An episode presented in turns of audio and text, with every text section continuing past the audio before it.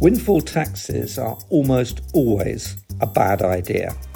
They're an admission of failure, that is, a failure to sort out energy markets so that prices reflect costs, customers get a good deal, and companies earn a reasonable rate of return. It's not beyond rocket science to sort those things out, and it's the fact that we haven't that have got us into the mess we're in at the moment. And indeed, in addition, we're in a mess because we have also failed to take serious strategic decisions about things like security supply. And it's ironic that the current price shocks are a function of that broader lack of attention to energy security, to gas storage, and to our position as part of the European energy market, whether we like it or not. This time around, the case for a windfall tax is pretty soft, and it arises because there needs to be someone to blame. We've had big cost and price shock to consumers, extraordinary bills, which are going to push up towards £3,000 on average this autumn.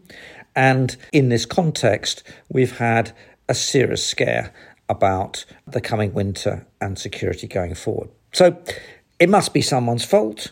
We must blame someone. And what easier target than North Sea oil and gas companies? Less easy is electricity generators on shore.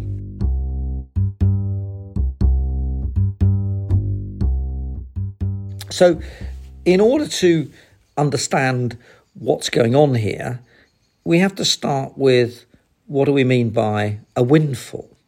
What exactly is a windfall? So if you say, well, is it a circumstance in which prices go up but costs don't?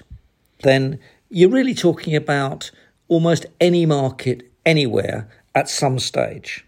In a competitive market, it's hardly ever the case that prices exactly resemble costs and exactly reflect them. So if you take the oil and gas market, sometimes the prices are very low sometimes so low that the companies are making negative returns, and sometimes they're high. That's what markets do. Prices go up and down.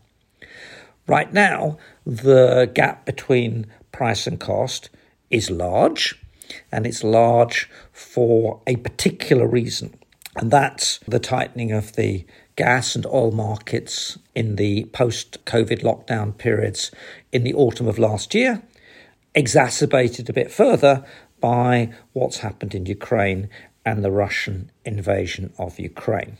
So, in an odd kind of way, you could say, well, the oil and gas companies are doing well out of what Russia's up to and what's happening in global oil markets and European gas markets. And, you know, while the customers are doing badly, isn't it the job of government to take from those doing well and give to those doing badly. And in a sense, that's right. We want a balance, but the trouble with the government deciding where the returns should lie and reallocating between companies and customers is that in the process, it's pretty hard to maintain one's faith that market forces are going to work going forward. And that's why windfall taxes always damage investment. They must raise the cost of capital. They must make people think, well, are they going to do it again? What happens if we sink lots of money in investing in the energy sectors offshore and onshore?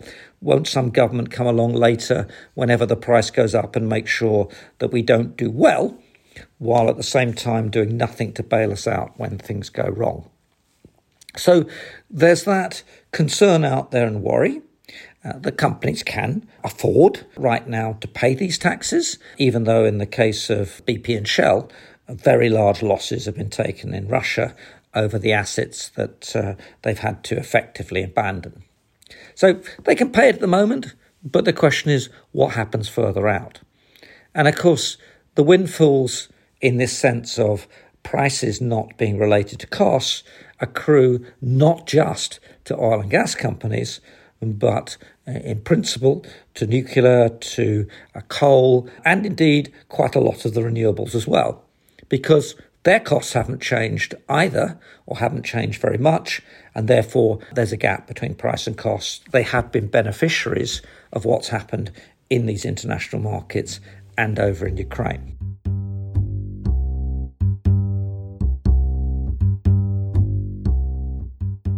What's the alternative to reaching for the quick fix windfall tax and blaming the oil and gas companies in particular? Well, the answer is that a windfall tax is an admission that we failed to get North Sea taxation right and that we failed to organise the electricity markets to reflect the underlying costs and in particular the uh, falling costs of renewables, and we've continued to link it to the gas price. So, the real wake up call of this windfall tax discussion, and if you like, the possible benefit of this debate raging at the moment, is that we could fix those two things. The offshore oil and gas taxation, well, that's about the balance of risk and the balance of returns for the government, because ultimately the government, we, the population, own the oil and gas resources, and the companies who risk capital to get the stuff out.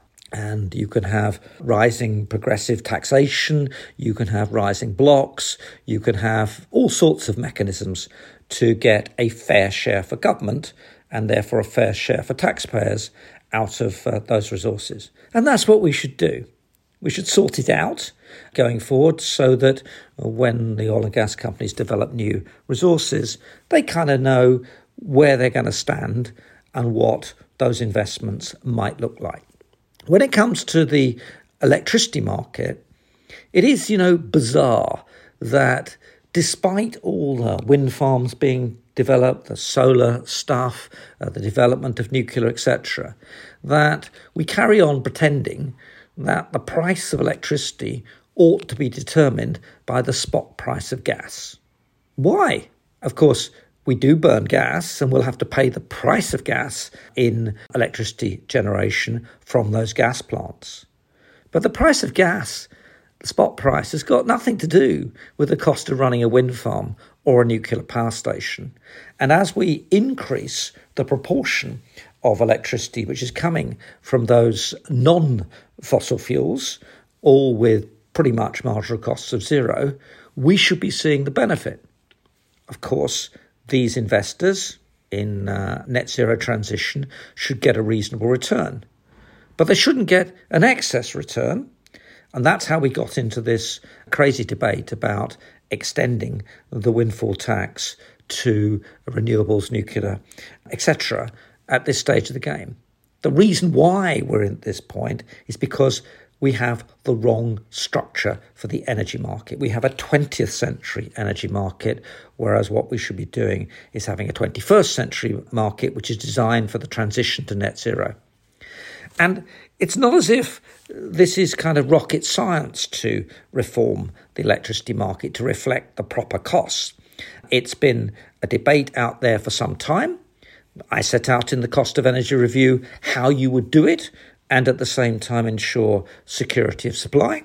So, net zero and security supply through a transition, through a reform of the uh, electricity markets away from the wholesale market towards uh, what I described as equivalent firm power.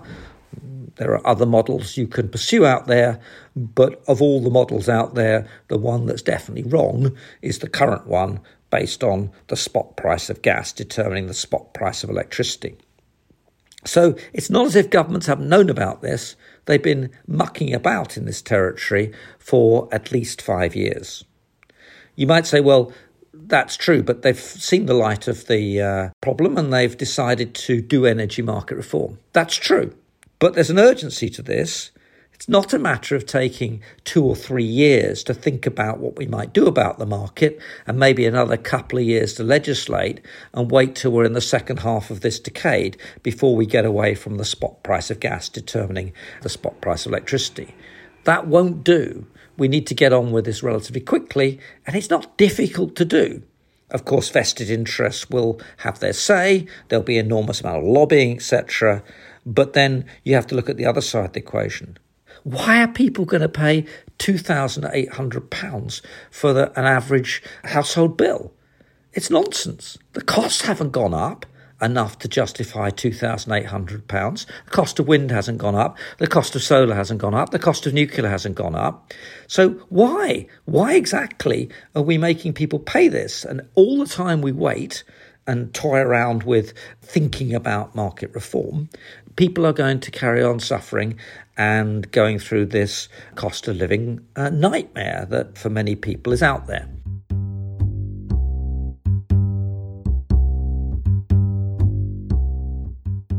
So, this is a doable proposition. Let's get on with it. Let's get away from the energy policy and politics of failure, which the windfall tax is a prime example, and let's get on with creating the market structures for the transition to net zero. And after all, we haven't got much time. We're supposed to decarbonise the entirety of the electricity side of the economy by 235. That's 12, 13 years away. If you take four years to reform the market, there won't be much time to achieve the objective and I'm pretty sure we won't if we don't do those reforms. So let's use this windfall tax discussion as a wake up call. Let's get the offshore tax fixed. Let's get the onshore electricity market fit for the net zero purposes.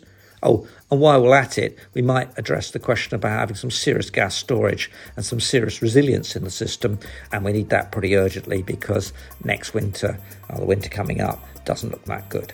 So, fixable problem. But windfall taxes are the illustration of the failures of the last five years to address energy policy. Thank you.